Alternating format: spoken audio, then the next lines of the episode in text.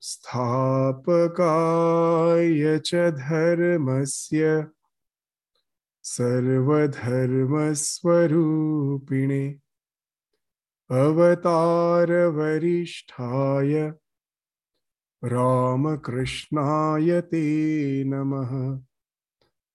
वसुदेवसुतं देवं कंसचाणूरमर्दनम्। देवकी परमानन्दम्। कृष्णं वंदे जगद्गुरुम्।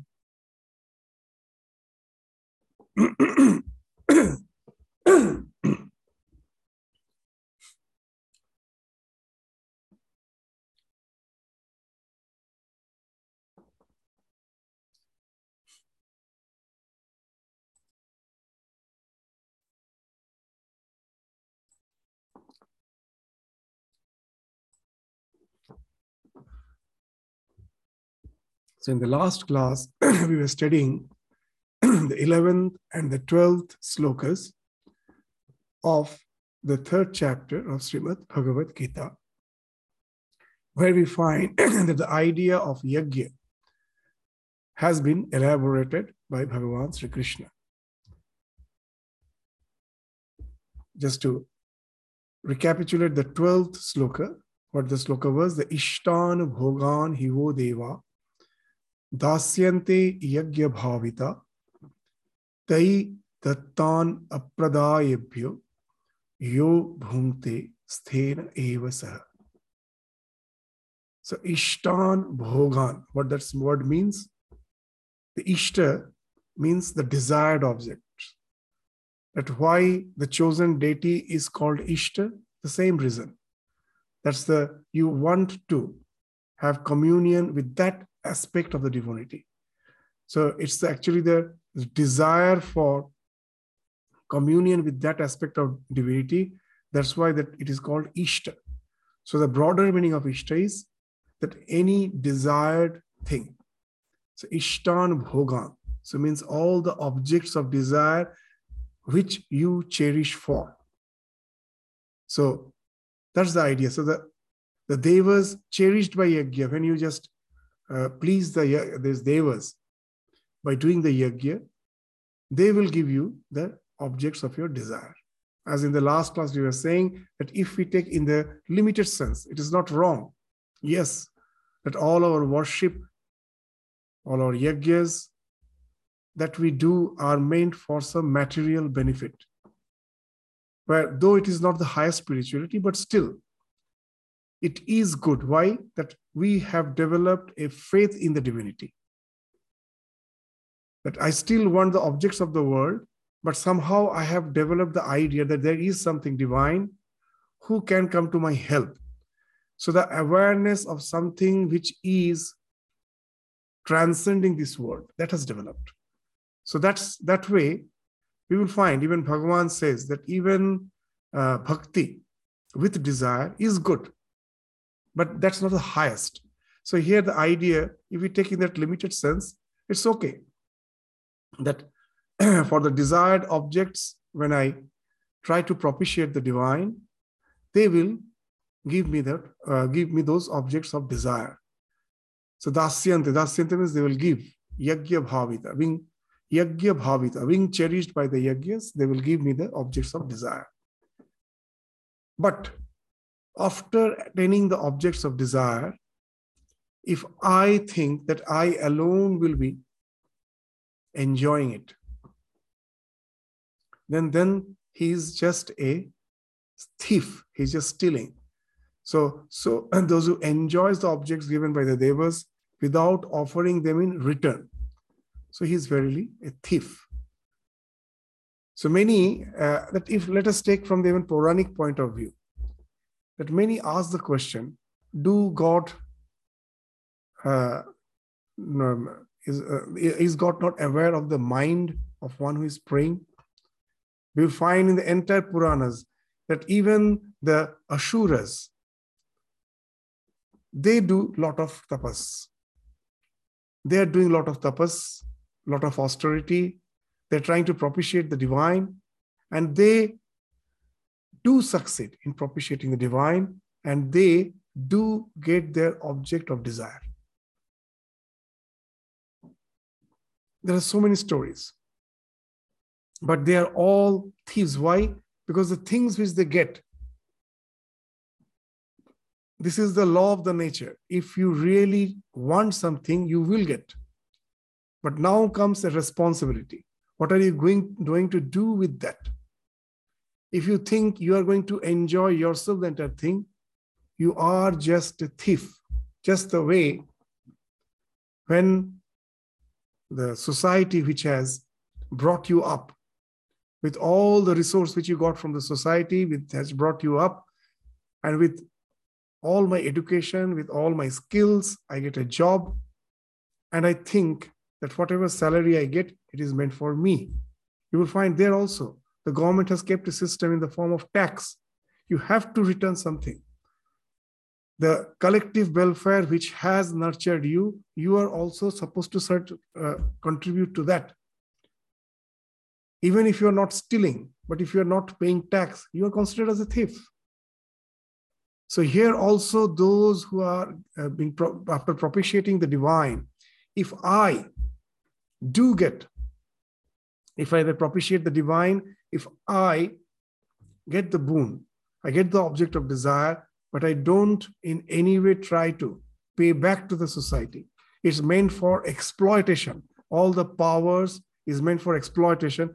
Knowing for certain, I am also to be considered as a thief, like all the asuras. And this rule of the society is such that if you are a thief, you will be punished.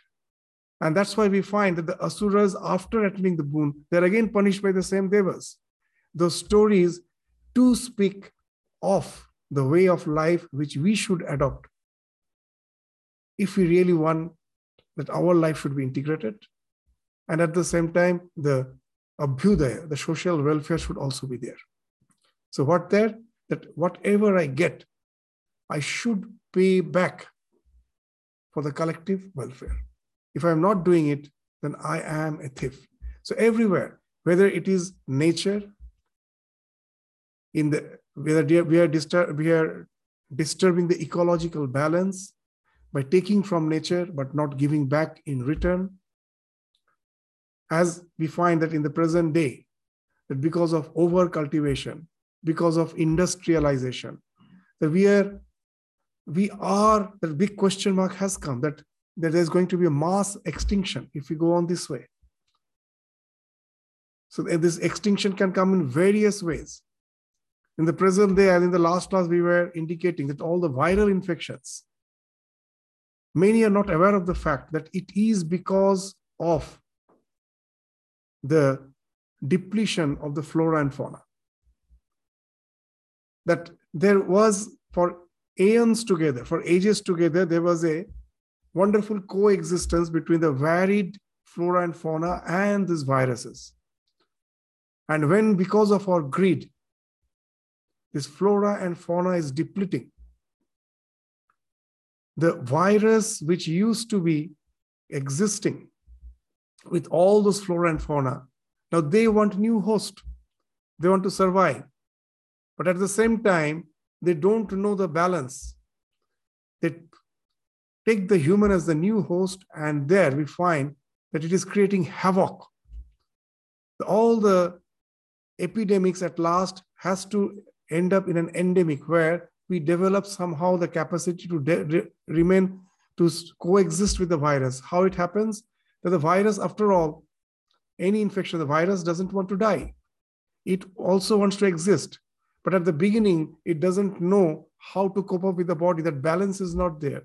So we find it just simply damages the body and at the cost of its own existence. If the person dies, the so-called the, all the virus or the uh, microbe microbes they also lose their so the source of sustenance so they also have to die so they are also trying to how we can coexist but it takes time but in the in the time in the process we find that one after another the, these pandemics are coming the viral infections, the new variants are coming. It's because that we have disturbed the nature. We have stolen from the nature and we are being punished. Not only in the form of viral infection, in every, you will find that this, the global warming, the at the present, this extreme pollution, and even as we ha- that have developed tremendous selfishness, even within the house, domestic violence, everything you will find the result is because we are trying to steal. Stealing doesn't mean something gross act of stealing others property. That stealing is what? Whenever we are not paying back in some form or other to the society what have what we have got it got from the society we are all the products of collective goodness we, no one can claim that it is just he or she alone by his own skills has become what he or she is. Yes, we may have intelligence, we may have some faculties which is much developed than others, but it has to be nurtured by the collective society. No one can think of just be uh, a grown-up person with all the skills without being nurtured by the society. The society has nurtured us.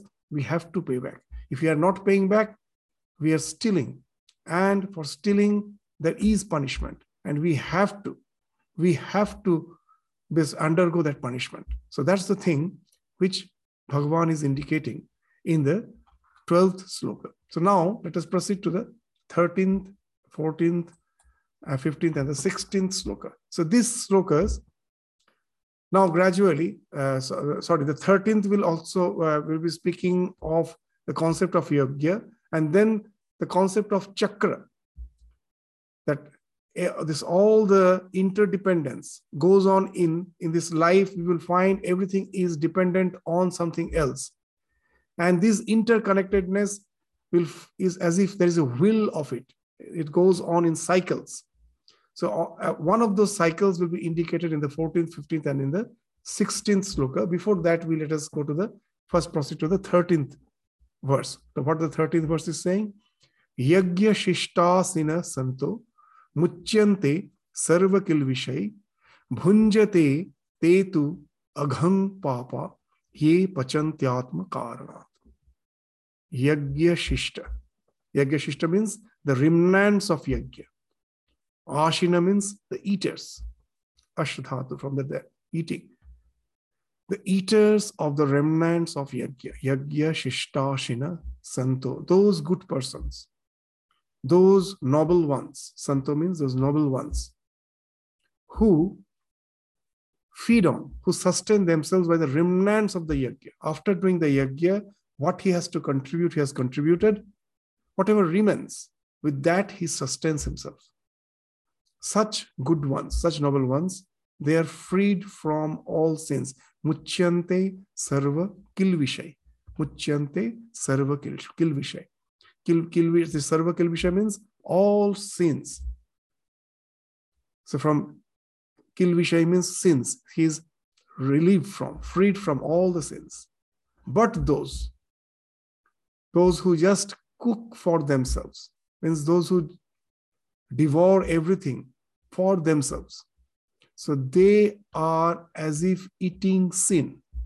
Bhunjate tu te tu aghang. Aghang means sins.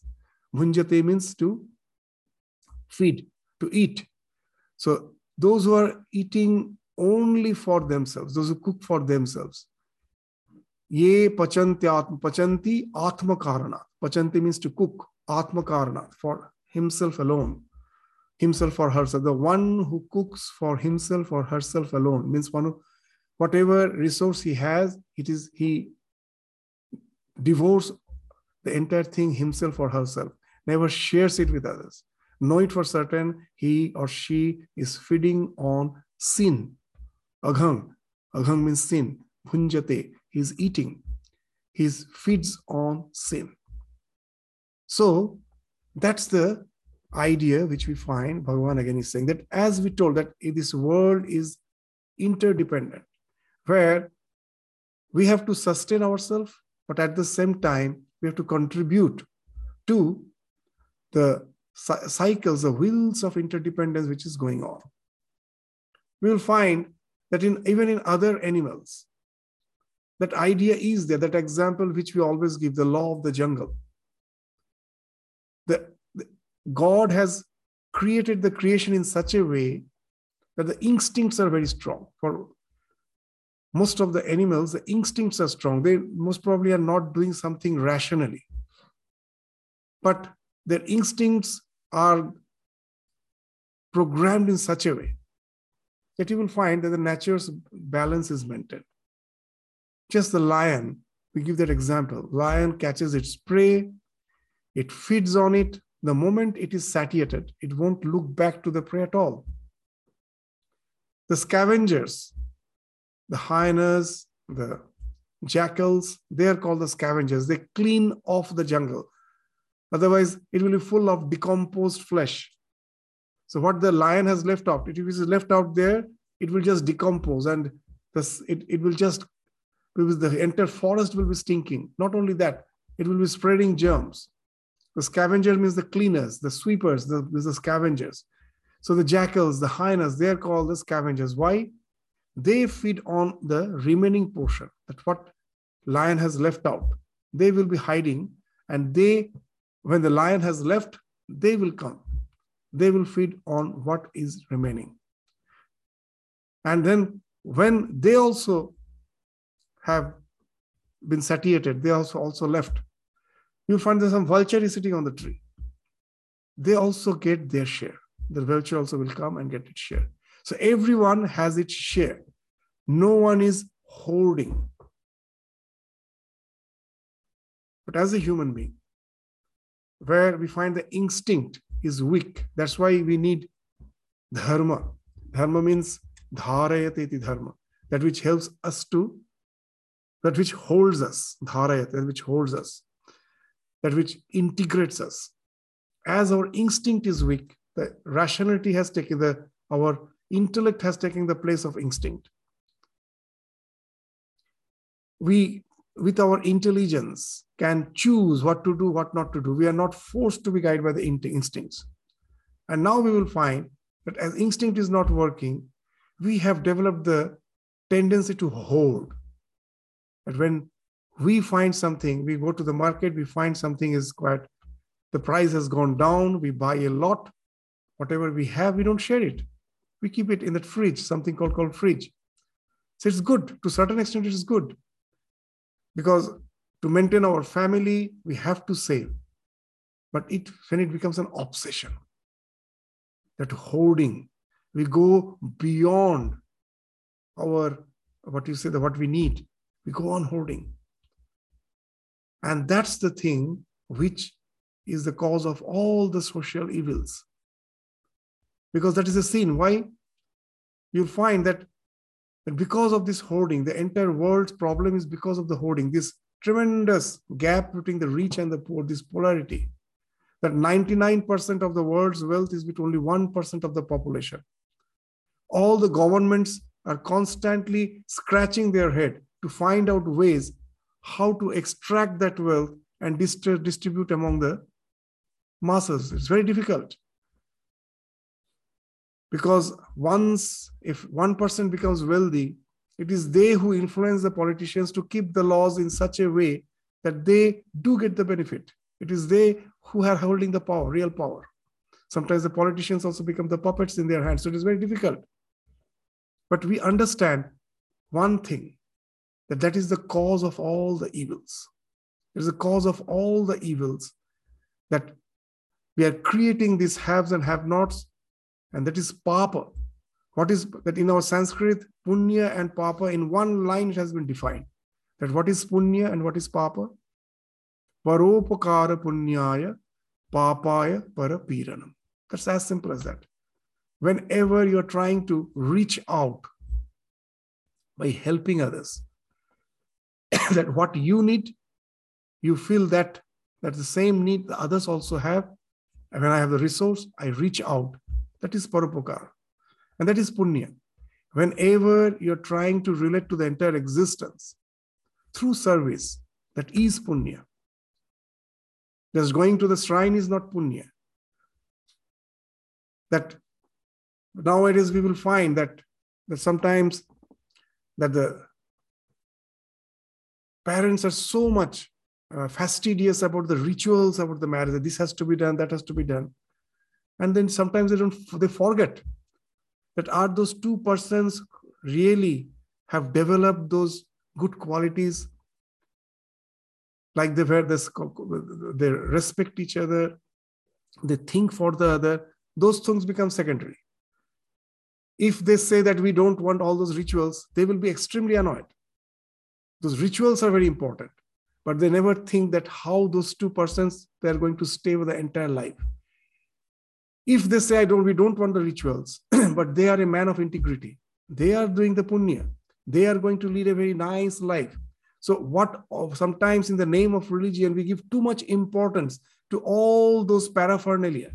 We forget whether the human has really developed those qualities or not so the scriptures very plainly has said paropakara punyaya whether you're an atheist or you're a theist doesn't matter they're all matas they're all just various varied opinions. You may have believed, you may not have believed.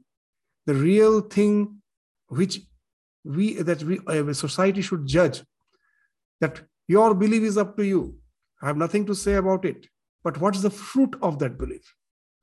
That what that belief has made you, that is more important to me. Whether you are a Christian, whether you're a Hindu, whether you're a Muslim, that doesn't matter. What's the fruit? As Swami Vivekananda used to say that all the religions are highly potent, highly effective, because all of them have produced great men. That's the only criteria. Have any religion, is there any religion which has not produced great men? You may say, but along with that, they have produced many. The worst of the humanity. But Swami Vivekananda is giving a very nice example. When you judge a tree, how you judge? the best fruit that it gives with that, not with the rotten fruits. You know, with the, if if even one or two fruits are very good, you know, if I take care of this plant, then there's so many fruits which are getting rotten, I can avoid that. With with care, the fruits won't cannot the, the rotten number of rotten fruits can be reduced, and I can get more and more that good quality fruit. But the, if the tree doesn't yield good fruits, however we care, it's that variant itself is not good. We can never get good fruits from it. If you find even a single good fruit, you know it's a very good variant. Now with care, I can yield, have a much higher yield. I can reduce the fruits which are going west. So if any of the religion has not produced a single good person, yes, it has to be thrown out. If it has produced a single person who is really evolved, know it for certain it has a tremendous potential, potency to create men. So the matas are not important because we know that all the religions, even among the atheists, you find the most reformed persons. So, whatever they believe, that doesn't matter. What's the product of that belief? What's the fruit we are getting of that belief? That's important. Sometimes we don't give that importance to that fruit. So, paropakara punyaya. So, what you believe is not important. That whether you have with your belief you have developed an attitude you have developed a personality which really thinks for others is compassionate towards others tries to help others through altruism is having empathy it's not only feeling it has to be converted into doing nowadays in the present culture we find morning news. When you see the havocs going on throughout the world most of us feel. And we get so much attached to that feeling but we do nothing. So and sometimes we think oh i feel so much. I must be a good person. So that's why swamiji is saying that feeling must be converted into doing. Otherwise it is just a waste of energy in the form of emotionalism. So the feeling should be converted into doing so those who can convert their feeling first you have to feel and then you have to do something so those who do that they're all good rest all papaya parapirana. So whenever my way of life, consciously or unconsciously, is resulting in the suffering of others, know it for certain, that is papa. That's as simple as that. So when I think what I have earned, I have the full right to enjoy myself. Whether I share it or not, that is a choice. Those who share it, well and good, that is their option. I need not share. Know it for certain. We are incurring sin. That is the only sin because too much of hoarding is the cause of all the social evils, whether ecologically or in our relations, everywhere we find it is the hoarding which is the cause of all the pira, all the suffering. So that's why this, that's the thing which is this sloka is indicating. That what yagya shishta, that yagya again and again we say it has to be taken in the broad, in the broad sense. Yagya doesn't mean just the fire sacrifice. That's why the most religious person can be the most horrible person. He may be as for one hour or two hour daily when he's spending his time for with his rituals, with his prayers. He might be extremely devoted, but he has created a boundary wall that this is religious, remaining is secular. So the person who in one side is creating temples with the uh, with the riches is creating temples building temples and there's a lot of elaborate uh, worship and donating in some this in india we find is this you know the places where the sadhus go for the bhiksha so satras but at the same time you, you will find the same person when he in his, in his business he will be doing all sorts of horrible things. Even uh, to get some land, they may even kill some people. But at the same time, the same person, he thinks that all those things which I have to do in my business, I can get rid of them by doing some punya in the form of building temples and feeding the, the sadhus. So what it speaks of that in Bengali, they say that Goru mere jutodan. That in Hinduism, that say that killing cow is a sin and someone after killing the cow with the skin of the cow prepares the shoes and donates it to others so most of our punya is like that. We are doing pira. And then in the name of spirituality we are again doing something which is good for all. But we have created a very clean demarcation between secular and spiritualism. Know it for certain spirituality is not a part-time affair. It cannot be a part-time affair. If i have to be spiritual it has to be it has to permeate my entire life. It has to does uh, affect transform the entire life not a part of it. So as long as we cannot do that know it for certain we are doing yajna in a limited sense. Yajna that's why as the entire idea of yajna in bhagavad gita is taken from the shatapatha brahmana that in the vedic age the idea of yajna has evolved. In the, even in the Vedas, in the Shatapatha Brahman, in the much later uh, mm, portion of the Vedas, we find the yajna idea has been elaborated to mean the idea of interdependence. So unless we understand yajna in that way, these slokas will have a very limited meaning. So it can have a very, very elaborate meaning if the idea of yajna is being interpreted as the idea, the law of interdependence. So now Bhagavan will be giving a very particular example to explain the idea of yajna. He will give the example of a chakra, the will of interdependence, with the help of rain. So let us read those slokas, the 14th, 15th, and the 16th sloka, the 14th. Now, what that how everything is interdependent, how all the things follow uh, just uh, follow a cycle so one of the cycle is being indicated here. What's that? Annad bhavanti bhutani. Parjanyat anna sambhava. Yagyat bhavati parjanya. Yagya karma samudbhava. That's the 14th. Let us read the 15th because this two slok has to be read together. The 15th, what it is saying, karma brahmodbhavam vidhi ब्रह्माक्षर समुद्भव तस्मात् सर्वगतं ब्रह्म नित्यं यज्ञ प्रतिष्ठित So the entire world is being deified by the idea of yajna here. Everything has been made spiritual. What? That annat, that from food the entire existence come into being. that we cannot think of existence, the bhuta. Bhuta means everything that is born. Sorry.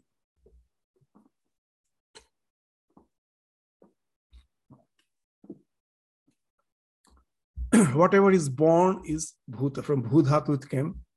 So whatever these sentient beings, that has came from anna, from food. Parjanyat, Parjanyat anna sambhava. And the, from where this anna came? From Parjanya. Parjanya means rain. From where the rain came?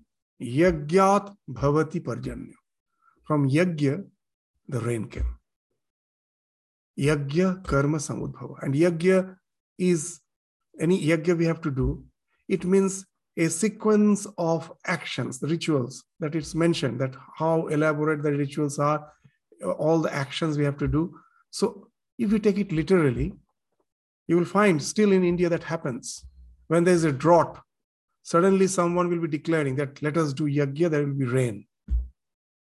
Throughout India, still we find that when the drought is there, the so-called the, some of the very orthodox traditions will be prescribing yagya, huge yagyas will be done. So if we take it in a limited sense, that's where we end up. But if we take the idea of yagya as the cycle of interdependence, that how the rain comes, that when the real yagya, where it is going on, when there is rain, the plant grows, when the how the plant grows the rain actually when the rain falls it the water is going to the underground. As a plant in turn takes that water for its own growth. Not only that when it is taking that water through the roots there is something called evapotranspiration. That it needs water for its own sustenance but at the same time the water also evaporates from its leaves and mainly from its leaves and you will be astonished to know that we think there is a large body of water, the ocean. So nowadays you will see that many are saying that even if trees are not there, for such three-fourths of the surface is ocean, and the water is being evaporated from the ocean, the clouds will be formed. That why they say that if the trees are not there, the rain is not there. You'll be surprised to know that in spite of the fact there's such a huge water body that most of the earth is covered, surface is covered with water. But 80% of the cloud, you know, the responsibility is this evapotranspiration. The water which is drawn by the plants from the underground and which is evaporated. Not only that, when the rain falls on the leaves, whatever water remains on the leaves from there directly also it's evaporated. So this evapotranspiration for which the plant is the, the medium, that is responsible for our rainfall. The clouds, or this, in, when there is a forest, this the water is being drawn from the underground and the plants are trying this what is it this, this evaporating it to the atmosphere and these clouds are carried to the regions where there are no plants, even they are getting the rains. So if you take the yagya here in this sense of interdependence, the plant depends on rain, and again, rain depends on plant. Without the plants, there cannot be rain, there cannot be clouds, there cannot be rain. So here that cycle of interdependence is formed. So annad bhavanti bhutani. So from now, we sustain on food from anna. The food comes from parjanya, from rain. Rain comes from that this interdependence. That's yagya, the cycle of interdependence. And this parjanya, this and the, from where the yagya comes from karma. The idea, this karma means what? That when the creation comes into existence, you, the next sloka will say, from, from, from where the karma comes. Karma comes from Brahm, Brahmodbhavang Vidhi. When the before when the creation is not there, Brahman alone exists. The non-dual consciousness alone is there. when it finds expression as the phenomenal existence, that Brahma finds expression as Shakti, as energy. The entire universe, whatever we see, the Shakti is the thing which is only thing which we perceive. It's expression of energy, expression of various types of forces. So creation, this entire this phenomenal existence is nothing but Shakti. That Shakti speaks of karma. And that karma speaks of rhythm. That all the act, that's the Shakti expressions which we find, that Shakti, that karma is not chaotic. It's not just simply chaotic, just like the explosion of a bomb. It only destroys. The nuclear, the power, nuclear power. Just take the example of nuclear power the nuclear the nuclear power can destroy but if we can have the same nuclear reaction in a controlled way in a reactor through the controlled nuclear fission the thing the same energy instead of destroying will be providing us with electricity will be providing something which is beneficial for the society so what it speaks of when you can control that energy it finds expression as something constructive. So here also that karma speaks of Shakti, of energy, tremendous dynamism. But that dynamism is guided by yajna. It is not chaotic. A tremendous action is there. But God, when He created this creation, as we read in the 10th sloka, Saha Yagya Praja Srishtva, He created along with Yagya. When he created this creation, he created it along with that yajna, where all the actions should follow certain principles, certain laws. There should be some rhythm behind the creation. So yajna is one of those rhythm. That all these actions has to follow that cycle of interdependence.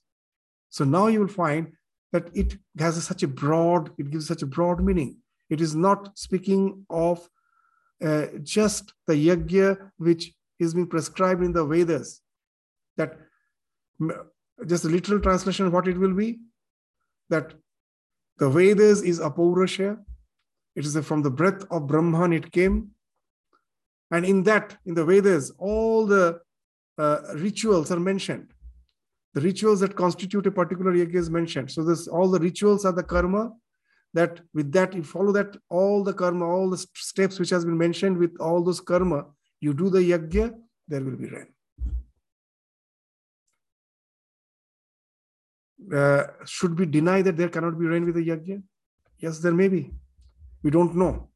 There must be some science behind it but would you agree to the fact that we have the right to just deforest everything and then when there is no rain we do the yagya and rain comes so we are not denying the fact that yagya doesn't bring rain. Maybe it's bring rains. But if we don't take this sloka in the much more elaborate sense, we will be missing the point. That speaks of the religion which we find prevalent in our in our country means in India, not not we I won't say yeah in Australia also it has happened. The desert of Australia is the result of deforestation. The Australia was not a desert. The, when the Aboriginals were staying here, they were staying in a, a very, very green country. It's Australia has become desert in the last 200, 300 years. I was just going through a documentary a few days back. And now they're trying to revive again. There's a lot of plantations are going on. We are learning. So sometimes we really think that who are the real barbarians? who are the real barbarians? It is we who have destroyed. The Aborigines, whom we, we the people that, that after the Western culture came, they were thinking of making them civilized. Now, just let us think that who are the civilized? They were staying with the nature for ages together. And in 200 years, we can make, we had made a continent a total desert. So there's the same thing going on everywhere. And then if we take the idea of yajna, that when we have made the desert, now we come and just pour some ghee in the fire in a particular way and chant some mantras. Mantras have tremendous power and rain will come. You just uh, get rid of all the trees and let's see how the yajna can bring the rain? Is it something that that uh, what you say that uh, uh, so, so, much the religion is to be mystified? It's not. Take it in a very rational sense. That this entire creation follows the will of interdependence, and if we have disturbed it, know it for certain, we are like thieves. We are feeding on sin, and it it is bound to be followed by some, punishment. If you have stolen, you will be punished, and we are being punished. So that's the thing which is being indicated. That all beings come from food, food comes from rain, rain, rain comes from yajna, yajna comes from karma, karma comes from Brahma. So this way, Gita has, Bhagavad Gita has sanctified the entire creation. That whatever you see is actually ha- is, has been projected from Brahman. Brahman has found expression as the cosmic mind. In the cosmic mind, the karma, the, all the action is hidden there. It's all there. But that karma is in the form of yajna. In the, in the that when that karma finds expression, it always finds expression in particular laws. And yajna is such one of such laws. This idea of interdependence and we are bound to follow it. A law cannot be a law if it can be it is broken. Law is something which cannot be broken. We say that we have broken law. We can never break law. In our attempt to break law, we will be broken. If we just if the, the we don't follow the law of the so, of the country, at last we will be broken. We will be punished. We will be behind the jails. Similarly, this law of the entire creation it cannot be broken. If we try to break it, we will be punished. We cannot break that law. It, it is, we have the choice whether we follow it or not. If we follow it, well and good. If we don't follow it, we are bound to get the result of it. We cannot break the law in any way. As Swami Vivekananda used to say, that truth never pays homage to the society. Truth never pays homage to the society. Truth is truth. The society has to pay homage to the truth or else die. As simple as that. The truth will never pay homage to the society. The society has to orient itself as per the truth, or, will, or else it will be just inviting its own annihilation. So here, this yajna, we have to take the idea of the plant's capacity of evapotranspiration. So the, from that, the rain comes, the cloud is formed, the rain comes, and the rain again uh, sustains the vegetation, and this cycle is going on. The one who doesn't follow that circle, what's the result? That's being mentioned in the 16th sloka. Evam pravartitam chakram. This chakra which has been pravartita, if yajna means only some, uh, what you say that uh, some uh, ritual, some act then it is not pravartita because it is something which is just uh, to be done in a particular time, in a particular situation. This pravartita means that which has been uh, emanated from the divine, which is always going on. It is not something to be done at a particular time. Pravartita means it, it has since the inception of the creation, it is going on. What is going on? This chakra, this will of interconnectedness, chakra. This chakra is going on. Evam pravartitam chakram nanu vartaya tihaya. Na anuvarta. The one who does not follow. For them, what happens? The three things they are saying. Aghayur indriya ramo mogham partha sajivati. So he's aghayu, he's just, uh, his or her, her life Agha Ayu. This Aghayu is a combination of two words, Agha and Ayu. Ayu means your lifespan. Agha means sin. Means your entire life is full of sin. Agha Ayu. Your entire lifespan is sinful. So you are sinful. That's the idea of sin in uh, the Bhagavad Gita. Indriya Rama. You just become you just become obsessed with the sensory pleasures only the indriya gives you arama, indriya arama. All the pleasures is just from the senses. and your life is mogha. You're living the life in vain. So these are the three things which Bhagavan is saying that if you don't, this law is something which is being projected from the absolute reality. And that's the law of the creation. As a human being, we have the we have the capacity to follow it or to break it. We can break it.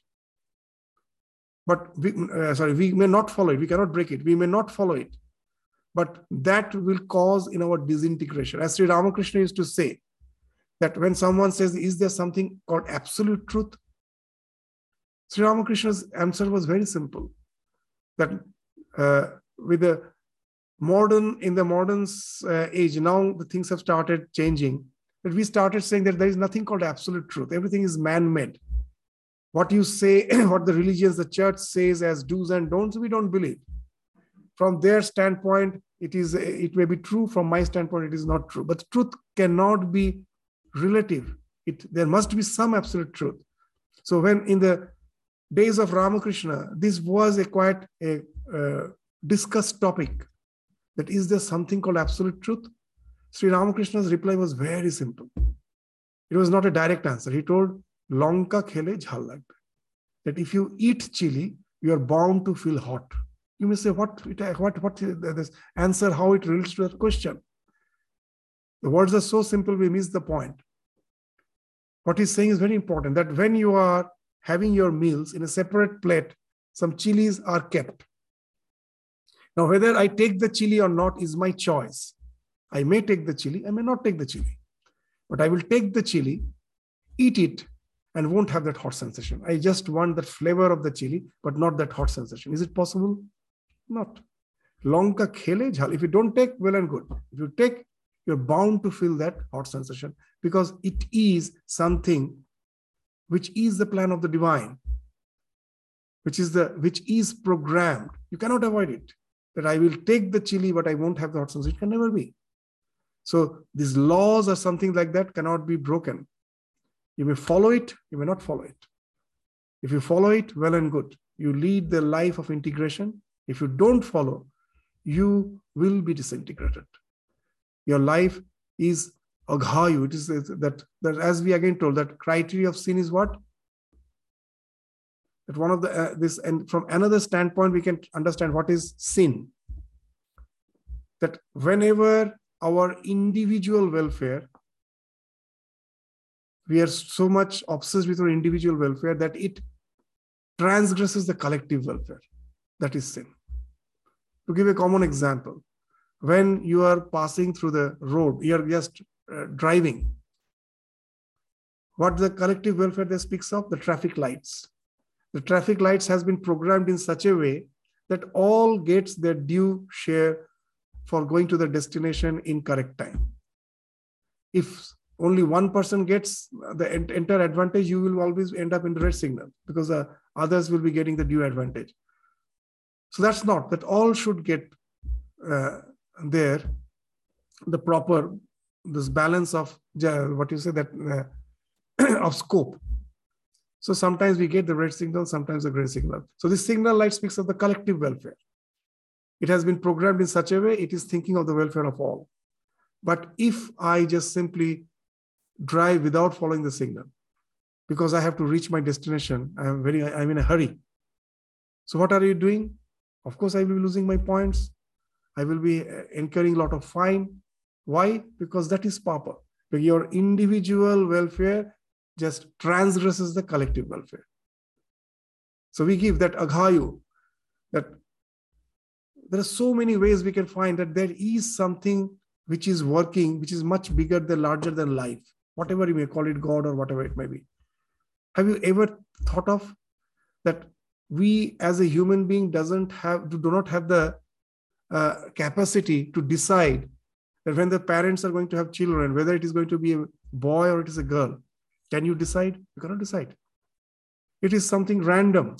It may be a boy, it may be a girl. If you live in the hand of the nature, we think it is random, but is it really random? If you leave it in the hand of nature, don't disturb it, the male and the female ratio is almost same. It's a wonderful thing some traffic light, like say someone has programmed the traffic light that no one knows who, whether he is going to have a boy or girl. But if you take the collective, the number of boys and the number of girls are same. But we have we know that in a patriarchal society where the male member is wanted, with the modern science, we know the way to scan and find out whether the child who's in the mother's womb is a boy or a girl, and it can be aborted if it is a girl. And there is a tremendous difference of the ratio. We are so myopic. At the beginning, we thought it's all okay. We will get the male child, We don't want the female. And just see, there are villages where there's not a single female, it's all male. And in just in two or three decades, they found that what a big sin they have done. It's a big sin. They never consider that sin can never be hidden. They say you can never hide a sin. It has to find expression. See how nice it has find expression. It is bound to find expression. Why? Again, that same thing. You are disturbing the already created cycles. So your agha, your life becomes full of sin. That I'm just, we are giving just one example that how it becomes total, but because because of our excessive greed, we don't think of the ecological balance. We don't think of the uh, collective welfare. We, out of greed, we want to just have whatever we want. And that way we disturb the yagya, the cycles, which are inbuilt in nature. And then we find that we have really committed sin, historical blunders. Aghayu. That in the name of controlling the population, now you will find that many of the countries, what is happening? That the senior citizens are the 80% of the population. So who will do the work? The country with huge population has to have immigration. They don't know how to feed the uh, elders, but at the same time, they don't have sufficient workforce because it was so how again we have disturbed the cycles. How we are disturbing the when we are how we are when we are disturbing the cycle that we are committing sin and what's the uh, thing to understand that we are committing sin is bound to be indriya we are too much obsessed with our sensual pleasures. All the sensual pleasures makes us myopic. When we try to gratify our senses we become myopic very short sighted we cannot see what is waiting in the long uh, in the long go. We just see the immediate short term pleasure and go for it. And in the meantime we are again disturbed. The entire the present world all the luxuries are at the cost. Luxuries are meant for what? For indriya rama my car my ac my everything is for the pleasure of my senses, but we know they're all at the cost of the ecological balance. Your air conditioned machine, your car, we don't Uh, we don't say that we have to we have to discourage, but we have never given importance to the ecological balance. We did it at the cost of the climate. We did it at the cost of the ecology. We did it at the cost of our relations. So at the present, you will find that that how that our greed, our more and more need for luxury has resulted in this, in this fuel consumption, the air conditioners, your industries, slaughterhouses. See, uh, many will be saying that uh, that nowadays these vegan movements are there, vegetarianism is there, but we, as we have gone to the extreme, that nothing was required because the plan of the universe is such that, that for your existence, the moment you are hungry, it is at the cost of some life, whether vegetation or it is animal, flora or fauna. You have to kill someone. There can, that's why in Brihadaranyaka Upanishad it is mentioned, Ashanayahi Mrityu. The moment you are hungry, it is at the cost of someone's life. Actually, even we cannot live a single moment without killing others when I am sitting without even having food, I just take the uh, vow of that, uh, what you say, that fasting unto death. And I may think that now I am not killing anyone. But as long as I'm alive, I'm still killing because my antigen constantly through my breath, the microbes are going in and my antigens, antibodies in the body are constantly fighting, constantly killing the bacteria. In some form or other, life is being killed. It's going on. But when I do it out of greed, you know, in the I even many says that Hinduism is, is, is equal to vegetarianism. False. It's a false idea. There are the Shaktas who have the idea of this sacrifice, the animal sacrifice.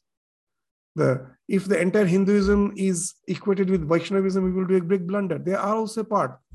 The Shaktas, they do sacrifice animals in front of the deity. And many will be criticizing these are the horrible acts which has to be stopped. That in front of all the animal is brought and killed. But we forget that killing of the animals in the sacrifice is actually restriction of violence, not license for violence. The real violence is actually in the slaughterhouses where millions of animals are killed. No one speaks of that. A few animal is killed in front of a deity, and then there's a huge uproar. They, for, they don't know that what's the basic principle behind it. That we cannot, as a human being, there are people of various temperaments, and there are persons of some of the working class those who are just sedentary workers, they may not need. Those who are, you cannot stop.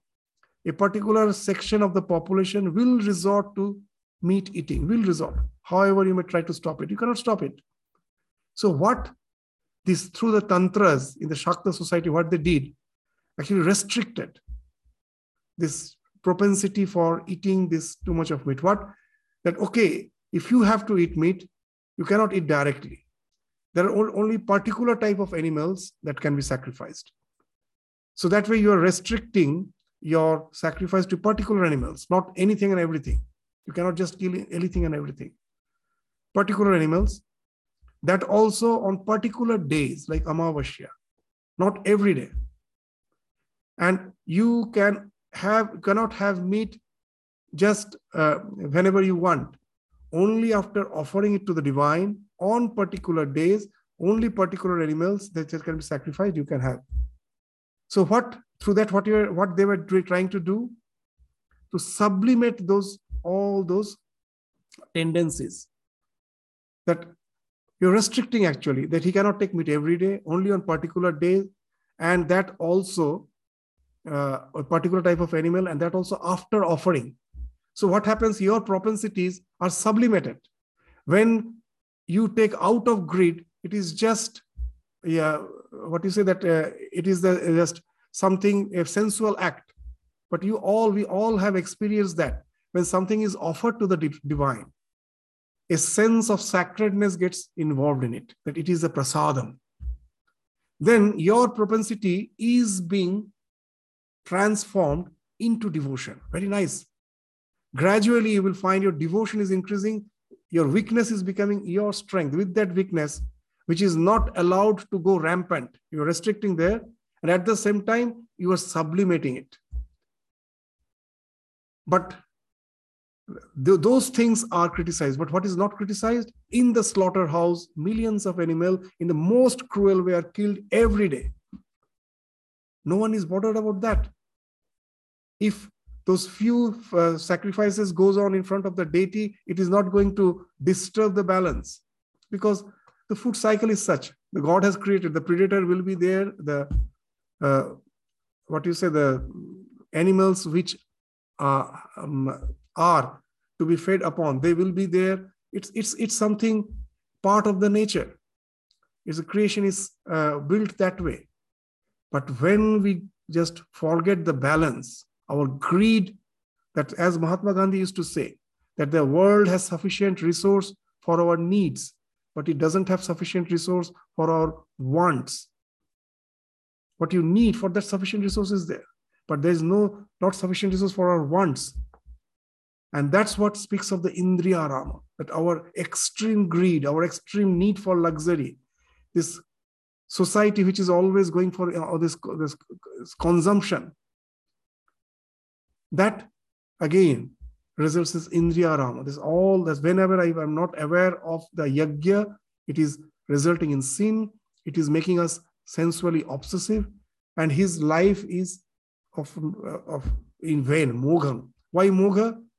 With all this greed, at last, do we really enjoy? That as we were saying, that 99% of the wealth is with 1% of the population. Who is enjoying it? Most of us are, we will find, are the victim of this type of this type of social structure. So the life becomes in when You may have a very high GDP, but people are suffering because the way that the GDP is measured is the total wealth, where it is with only 1% of the population. So, so that way we find that the people are still suffering. That's the, and all the progress has happened at the cost of the people who were who are supposed to be happy. Sometimes we feel that all the this what you say is uh, this society with all its so-called uh, this tailored growth. From outwardly it looks so nice but we it's almost like a pruned garden. A garden when it is pruned properly it looks nice but we forget all the plant has been pruned.